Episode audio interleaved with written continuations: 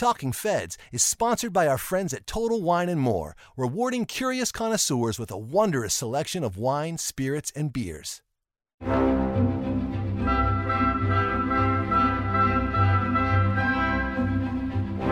Welcome to Talking Feds, a roundtable that brings together prominent former federal officials and special guests for a dynamic discussion of the most important political and legal topics of the day. I'm Harry Litman. We have a few recurring topics on Talking Feds, where we return to the same territory every few months. First among them, given the origins of the podcast as a prosecutor's conversation, is the Department of Justice, where we try every quarter or so to size up what's happening there with some of the professionals who serve there or know it best. And in the three months since our last deep dive, the department has been repeatedly in the forefront of the news, a spot that we know Attorney General Merrick Garland is not keen to be. Garland is navigating a delicate balance. He wants, on the one hand, to restore the department to a position of apolitical professional law enforcement but on the other, he has to deal with at least some of the fallout from the political and legal abuses of the department under the Trump administration.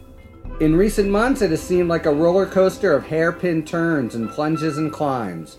The Carroll defamation case, in which the department stuck to its position of defending Trump.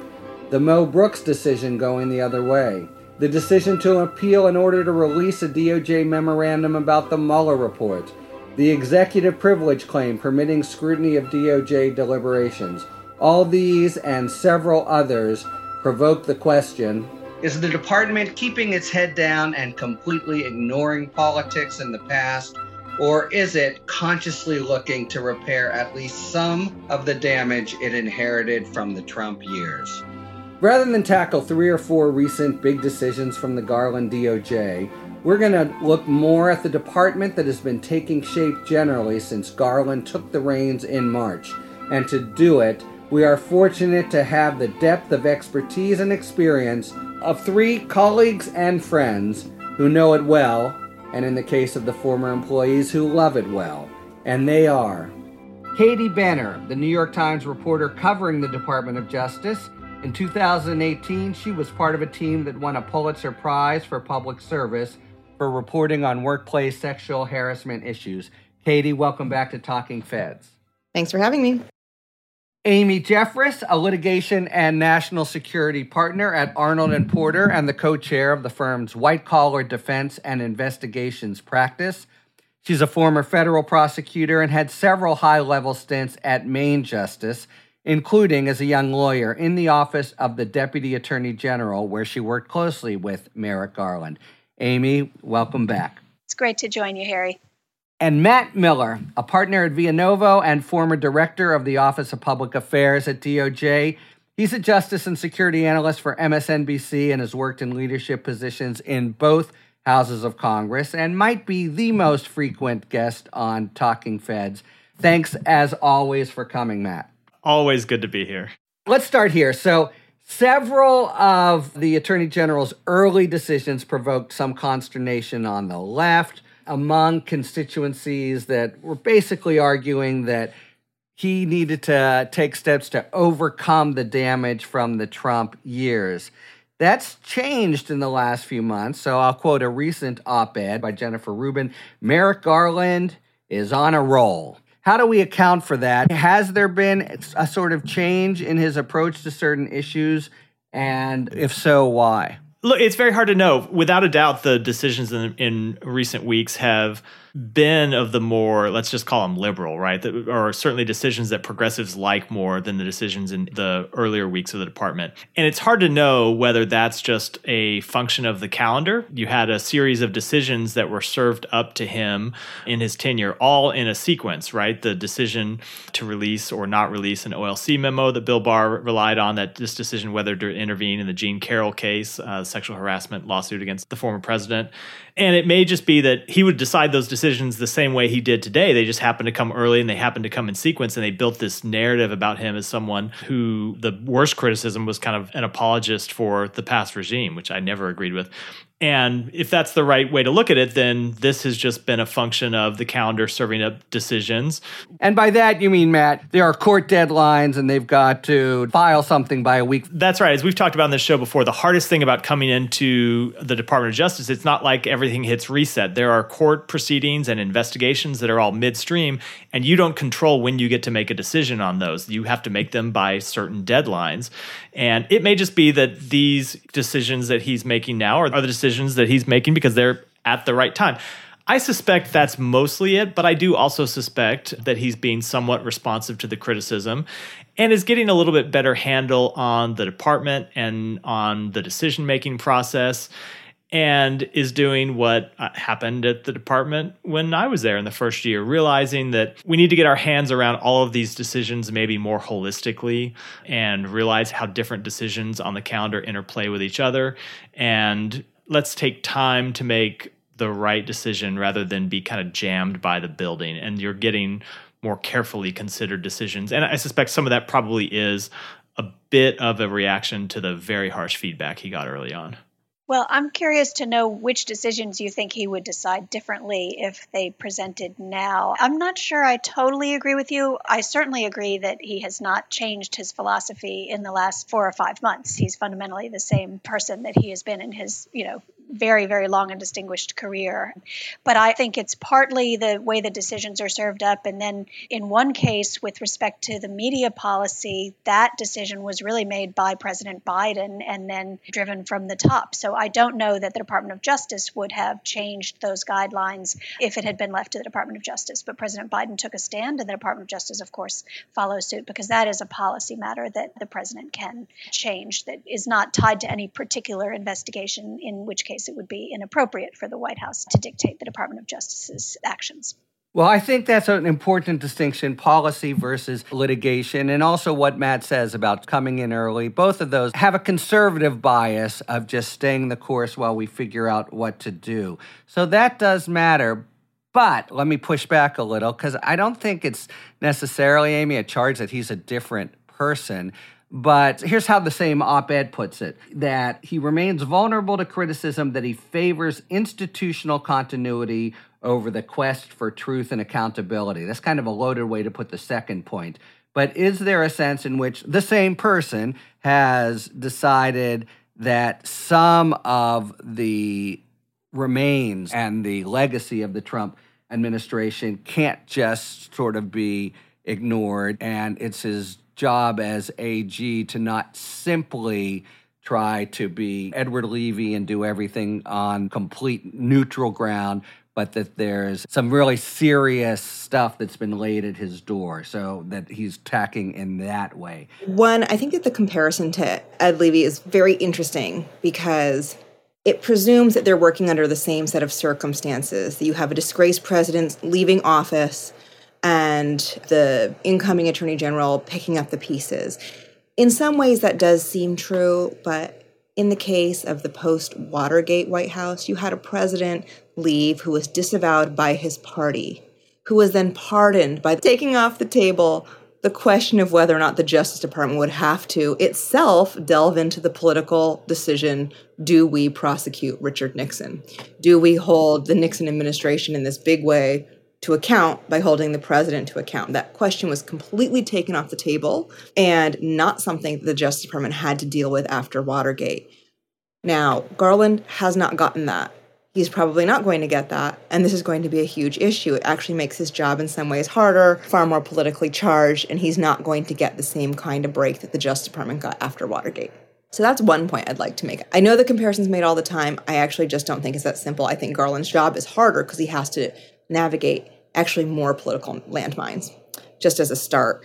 And then speaking from that, that idea of institutional continuity, I actually do see the decisions that he's made as preserving institutional continuity. I do think that's his goal. And even though the decisions, the outcomes have made progressives more or less happy or made conservatives more or less happy, I do think that they are all done from this same place of how do we preserve this institution and what is the right thing to do for the institution. So if you look at the E. Jean Carroll case, he was not deciding whether or not the government should step in and replace Trump as a defendant. He was deciding whether or not the department under the Obama administration should undo the decision made by both career and political people previously. And to undo and override a decision made by career people, you really have to say that what they did was completely wrong, that they erred. And when he looked at their work, he did not see an error.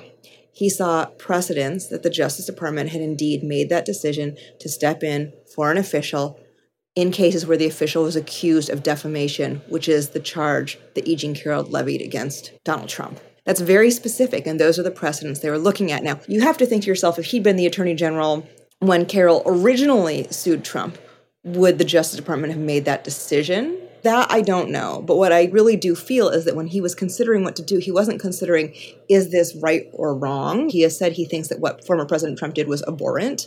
You know, it was, is this in error? If this was not a decision made in error, then what is my justification for overruling career people and political people for overruling these people based on precedent? And he did not have one a quick factual follow up to you. And we actually know it would come as a surprise, maybe to others, that inside the department there are very strong voices for staying the course, not on liberal conservative grounds, but just because the civil division is litigators and it really helps them to get pro executive decisions, for example. But your account of it, Katie, very much had him making the decisions, reading the cases personally that surprised me some. And I wonder if Amy and Matt felt similarly because there's a reg there that says it's the SG's decision. I would have really thought that it would have been her decision to gather everyone and maybe he could have overturned it. But your reporting suggests he took the ticket on that personally. Is that right? And does it surprise the has worked with him closely?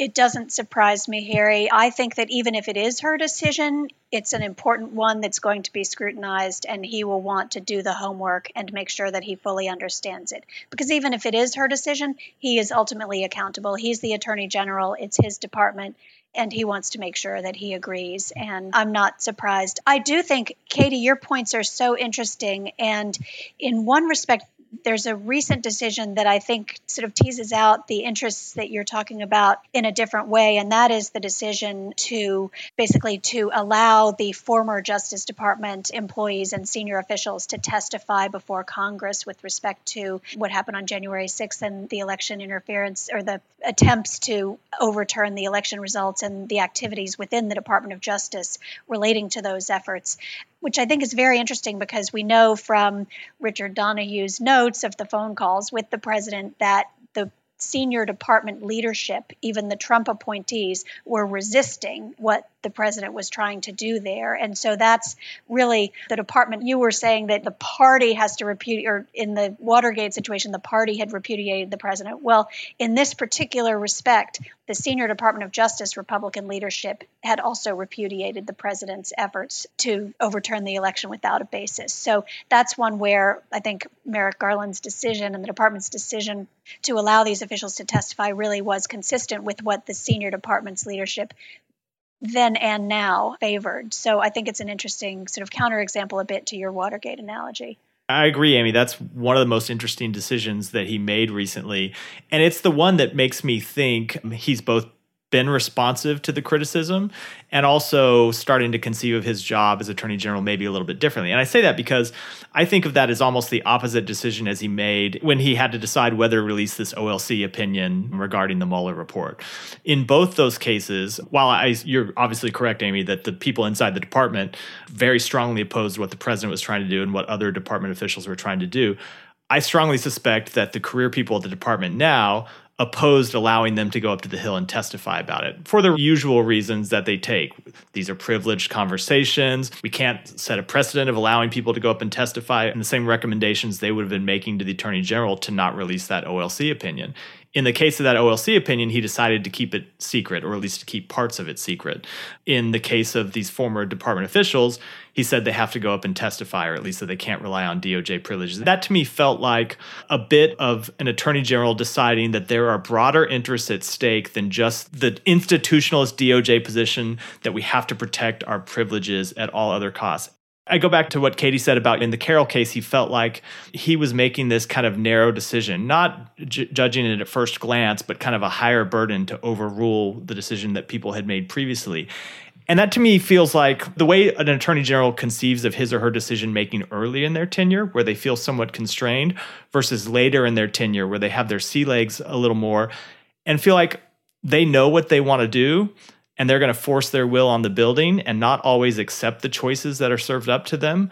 I saw this happen, as I know you did with Attorney General Holder. And it just makes me wonder whether those two decisions, both about similar things, came to different outcomes because both his increasing comfort with the job and a reaction to the criticism. It feels a bit like that to me.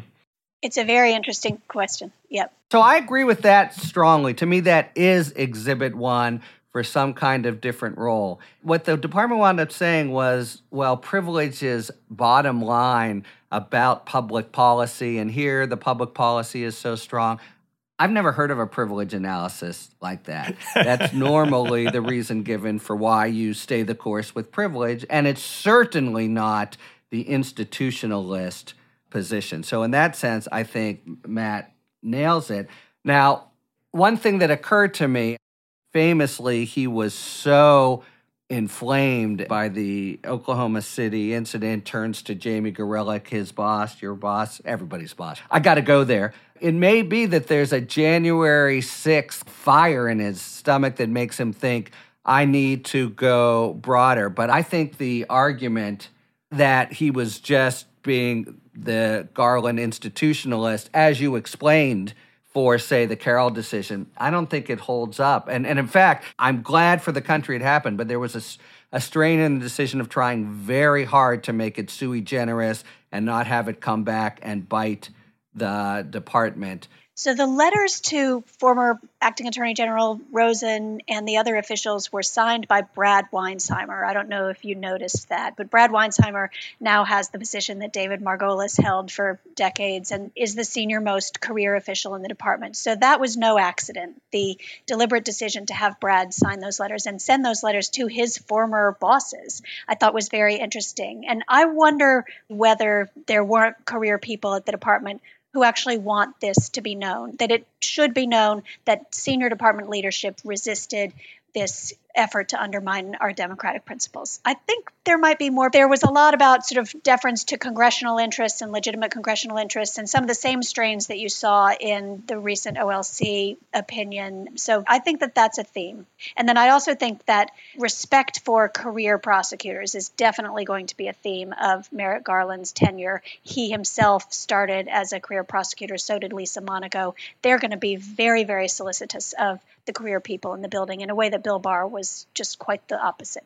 Here's another thing I kind of think about him. I loved the description in one of your pieces of Garland as slight, owlish, soft spoken, and deliberative. And there is, I think, along the lines of what we're talking about, this sense of him as extremely judicial and neutral, but he's not such a naive, right? I mean, he has a sense of politics and the right place for them. He's not simply, for lack of a better word, just a dweeby guy. He has a fuller mindset about national issues and the public good. Yes, but the department also does try to resist the political impulses. I resist that a little bit too. I mean, I think no, everybody's mm-hmm. going to be paying attention, but the department does try to adhere to principles in a very deliberate methodical way. Matt's smirking. Matt, you might disagree with that. The public affairs people are always more politically astute than the career people like me, for sure.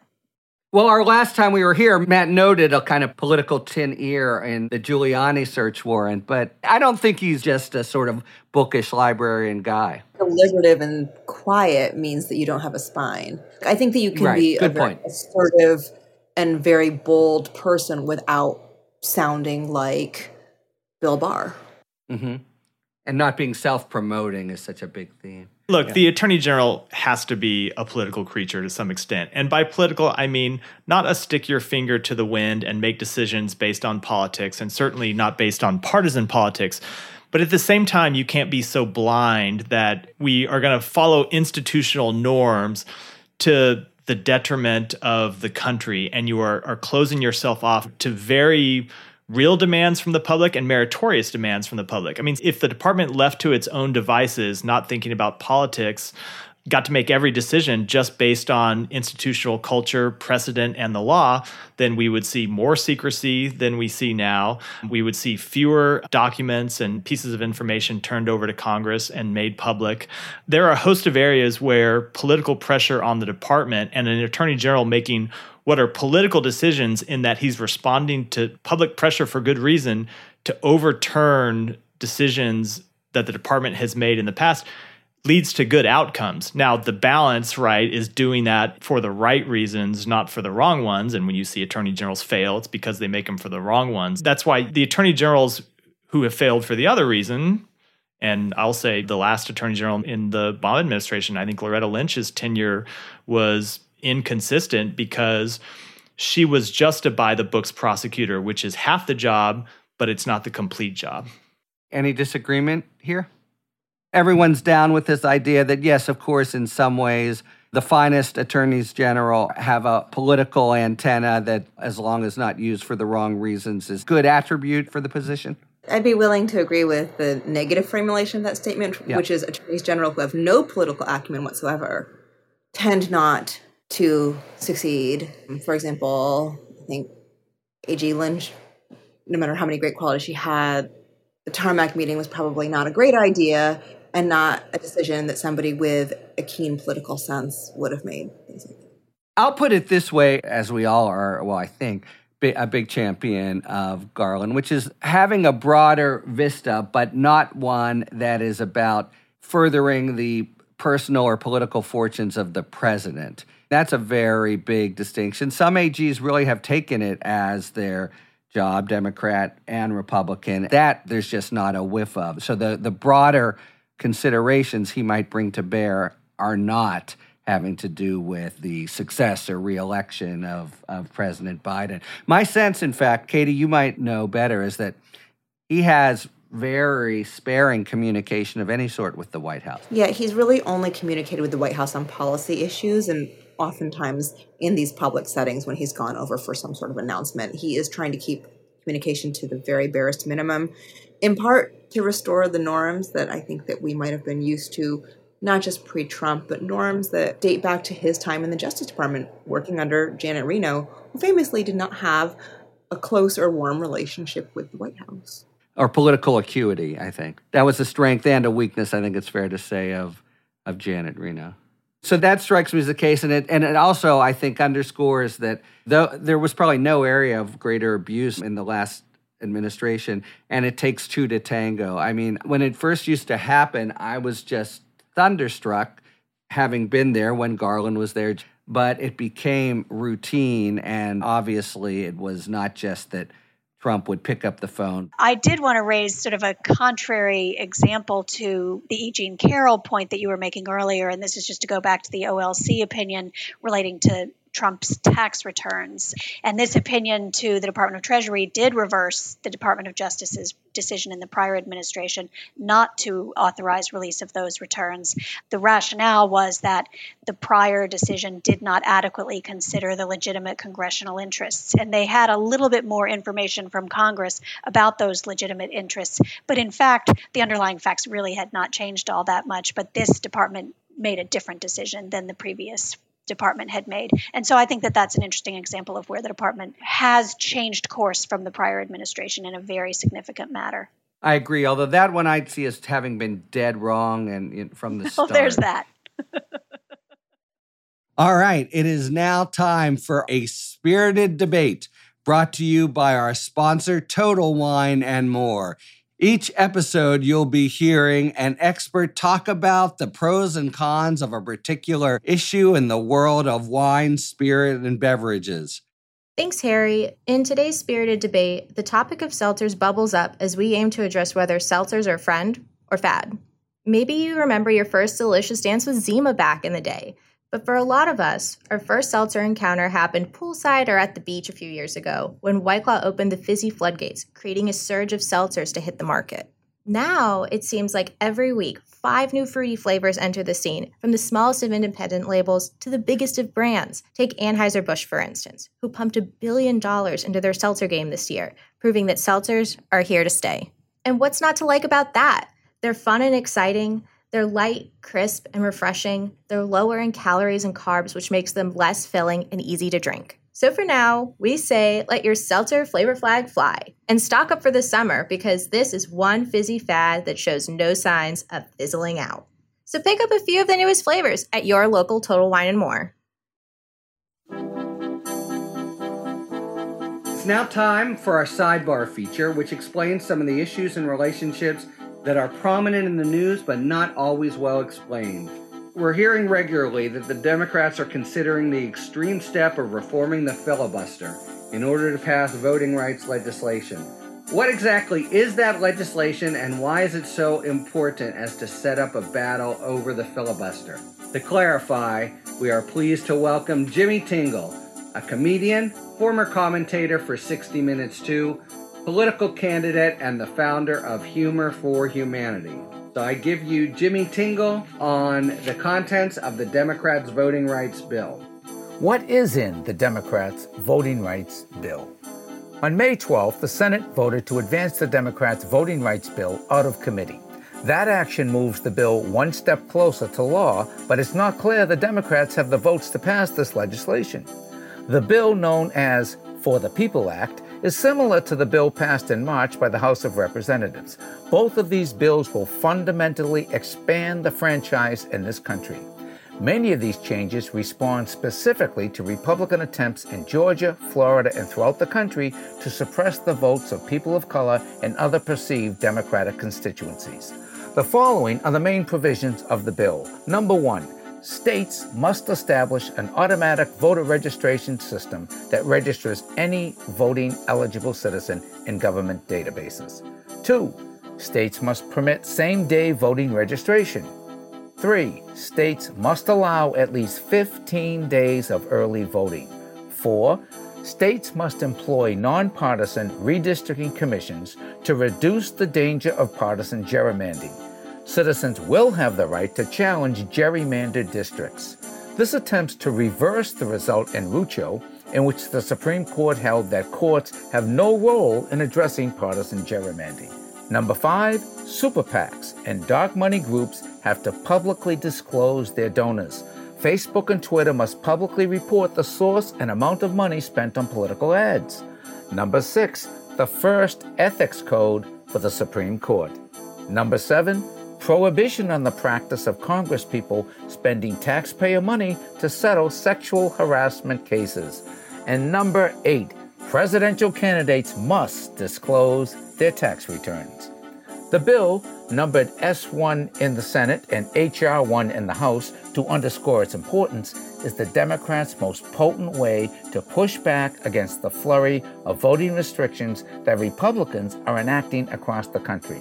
So, if the Democrats are unable to attract enough Republicans to secure 60 votes, the number needed to overcome a filibuster, there will be significant sentiment among the Democrats to eliminate the filibuster, notwithstanding that many will see that as an extreme move. For Talking Feds, I'm Jimmy Tingle, and I approve this message. Thanks very much to Jimmy Tingle. Jimmy graduated from the Kennedy School of Government at Harvard, where he gave one of the funniest commencement speeches in Harvard history. There's a link to it on our website if you want to see and hear it for yourselves.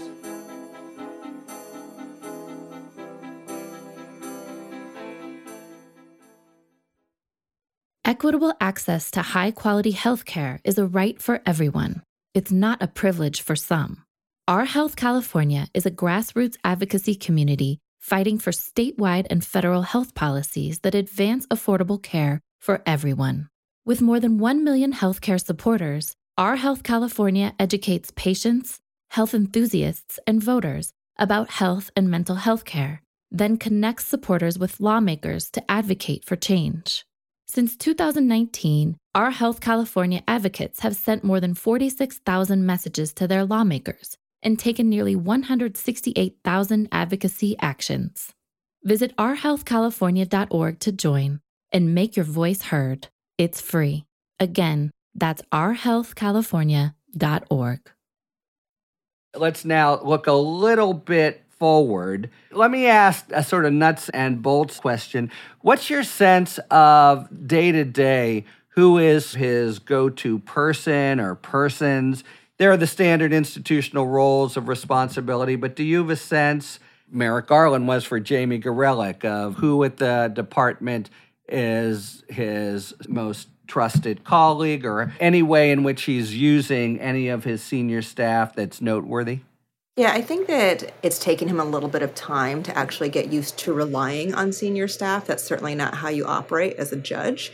It's a very different kind of role. And to relinquish that much power, I do know that in the beginning he was very hands on, unusually so, very detail oriented. I know that a lot of senior staff felt like they were his clerks being asked when they would talk about cases that have been charged and he'd want to go through each. And I think that has died down a little bit. And I think that in its place, as he relinquished some of that control, he's grown to rely on Lisa Monaco quite a bit, especially around national security matters, around domestic terrorism matters, but, you know, just sort of as a really good sounding board.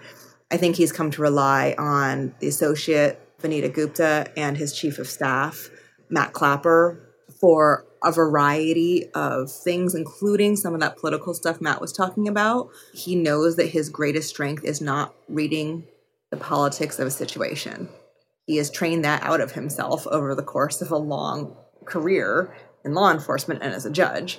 And both of them are much better at it. You know, so when it comes to, for example, when to step in and talk to law enforcement about a sensitive matter, Vanita's actually pretty good at that because she deals with law enforcement all the time and has for sensitive civil rights matters where she had to keep very good relationships with folks that she was basically on the opposite side of. Matt, of course, as we know, worked on Cory Booker's presidential campaign, but also he was Cory Booker's chief of staff, so he has a pretty keen political sense too. So it seems like those are the folks he's come to rely on for a couple of things anyway that are important. What about Kristen Clarke and maybe even Pam Karlan, the intellectual power base of the Civil Rights Division? Karlan's a really interesting figure because, you know, she she was working on some of these extremely sensitive matters, including the lawsuit against Georgia, before Clarke was confirmed. And so you're right to point her out as a really important figure in the Civil Rights Division. Garland has a tremendous respect for Kristen Clarke, clearly, and I know that he does rely on her for civil rights matters, especially around voting. But keep in mind, a lot of these cases were being worked on before Clarke was in the building. Pattern or practice investigations. Oh, there's a big reversal he did. So again, like I tend not to think about these. Think about the stuff that Garland's done more like Amy does, and less like is he reversing? Is he being more Biden like, more Democrat like? I really don't know that he thinks of it that way. It really is what he thinks the law and how it should be upheld, which is a little bit different. And sometimes it's going to make Democrats really happy, and sometimes it's not. And there are some decisions that he made before E. Jean Carroll that didn't get any attention at all that were sort of something that the Democrats might have. I think that the Hyten Spletstoser case is the perfect example of this. You had the second highest ranking member of Joint Chiefs of Staff being accused of sexual assault. The Justice Department under Barr had basically said this case cannot go forward. DOJ has to step in, represent Hyten. Now, DOJ is still taking some of that position, but they're only making one of the two arguments that the previous administration made. This is so technical and wonky, but by only making one argument, they actually do give the plaintiff an avenue to continue her litigation against this very high ranking military official. So, like, that was really subtle and really not covered, but it happened before E. Jean Carroll. I just kind of see him as looking at the facts in the law as much as he can. And what about this, Amy? I mean, there are, I think, some divisions in the department that are perennially more left leaning and are making those arguments. Civil Rights Division, maybe OLC, depending, maybe environment. And my best guess would be, as Katie said, that they will not always come out ahead in the department. He really cares, uh, it seems to me, about law enforcement and this basic job of putting people in jail. Does that seem fair? That might be fair. I would say people thought of his record as a judge on the DC circuit as being very pro law enforcement. And so I think you're right there. The pattern and practice investigations, though, that seems to me to be a completely non controversial move. Some of the police departments really wanted those partnerships that were abandoned by Jeff Sessions and his in the Trump administration. And given the climate and the Black Lives Matter movement and all of the controversy around police shootings, I think we had go in that direction. And I'm not sure any administration would have done differently. It's really important that we work on these problems, and the Department of Justice has a critical role there the easiest places for a Democratic AG because the law is on your side, the politics are on your side, and you don't have these cross pressures you have with these hangover cases that really expose kind of institutional fissures and choices you have to make about what you think the case ought to do versus what the department's ongoing long term prerogatives need to be.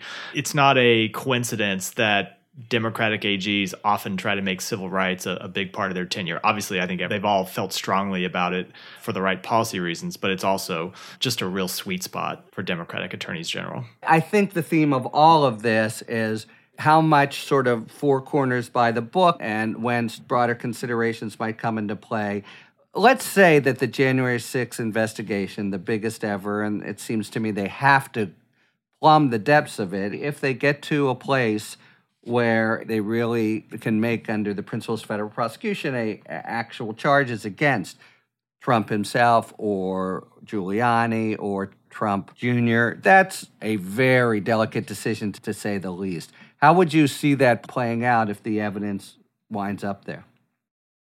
I think they'd much rather have the New York state authorities take on those cases. They're not going to want to do this. So I think those are going to be the very, very tough decision. And they may not even have to make them. Those are the big elephants. We're going to have to, you know, that's a wait and see question, I think, Harry. I don't know what leads up to the decision making process, but I think it is the highest possible bar you would have to clear for any prosecution the department has brought in decades. You can't just treat this as any other process. If you were treating this as any other case, you'd have opened an investigation already, which leads to uh, internal processes and public reporting about that. It's not any other case, and you can't treat it that way. And it, it would be foolish to pretend so. You know, I think that what we're seeing is a lot of other places where investigation and, in some case, lawsuits are happening that will bubble up evidence as we move forward. So whether it's the Senate Judiciary investigation, the House Oversight investigation, the January 6th Select Committee investigations into the Trump Organization,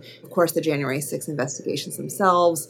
These are all things that are starting to bring to light evidence that could someday be used in a criminal prosecution, that to Matt and Amy's point would be so incredibly difficult to bring, which is why I think that Garland and the Justice Department are content to allow evidence to funnel into those investigations. They've sent lots of documents over to Congress for those folks who are looking into the final days of the Trump administration. They themselves have not stopped any of this. They're allowing Trump's tax returns to be sent over. They are allowing evidence to move out of the department, but they themselves are not proactively trying to prosecute the president. And if you look at the Constitution, you look at the Federalist Papers, you look at the conversations the founding fathers were having, nobody really conceived of a moment where we would be thinking about whether or not to prosecute the president or the former president of the United States. Because all these other things were supposed to prevent from happening, including congressional oversight, checks and balances, the will of the people. None of those things have really played out in any sort of way that anybody would imagine. And so now here we are thinking to ourselves should the Justice Department take all of this evidence and prosecute the president. I think that for the Justice Department, the best thing to happen would be these individual lawsuits. So, for example, the Eric Swalwell lawsuit against Trump, Brooks, Giuliani, and Trump Jr., that will play out on its own. That civil suit, January 6th, will play out on its own, and Congress will play out on its own, hopefully bringing to light enough public evidence that checks and balances will start kicking in again, and the electorate will start doing its, its job as well from the point of view of people who think that Trump is dangerous. Really well said. And I think we all agree they'll be happy if it turns out they can stay in an auxiliary role. All right, we got a minute left for our final feature of five words or fewer, where we take a question from a listener and each of us has to answer in five words or fewer.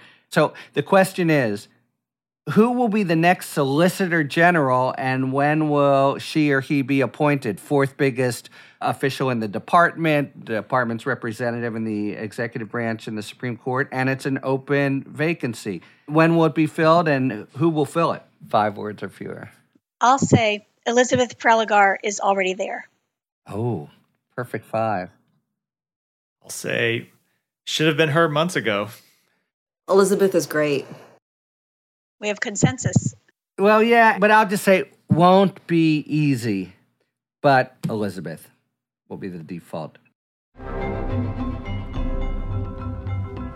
thank you very much to Katie, Amy, and Matt. And thank you very much, listeners, for tuning in to Talking Feds. If you like what you've heard, please tell a friend to subscribe to us on Apple Podcasts or wherever they get their podcasts. And please take a moment to rate and review this podcast. You can follow us on Twitter at Talking Feds Pod to find out about future episodes and other Feds related content. You can check us out on the web, talkingfeds.com, where we have full episode transcripts. And you can look to see our latest offerings on Patreon, where we post discussions about special topics exclusively for supporters, such as in the last couple days, a conversation about the law that governs whether employers can mandate vaccines and a sort of change of pace talk with the great Caitlin Flanagan about her essay declaring independence after a fashion from Twitter. So go look at Patreon, see what's there, and you can decide then if you'd like to subscribe. Submit your questions to questions at talkingfeds.com, whether it's for five words or fewer, or general questions about the inner workings of the legal system for our sidebar segments. Thanks for tuning in, and don't worry. As long as you need answers, the feds will keep talking. Talking Feds is produced by Jennifer Bassett and Record Edit Podcast. Our editors are Dustin Naus and Matt McArdle. David Lieberman, Rosie Don Griffin, and Olivia Henriksen are our contributing writers. Research assistance by Abby Meyer, and our consulting producer is Andrea Carla Michaels. Thanks very much to Jimmy Tingle for explaining the contents of the Democrats' voting rights bill.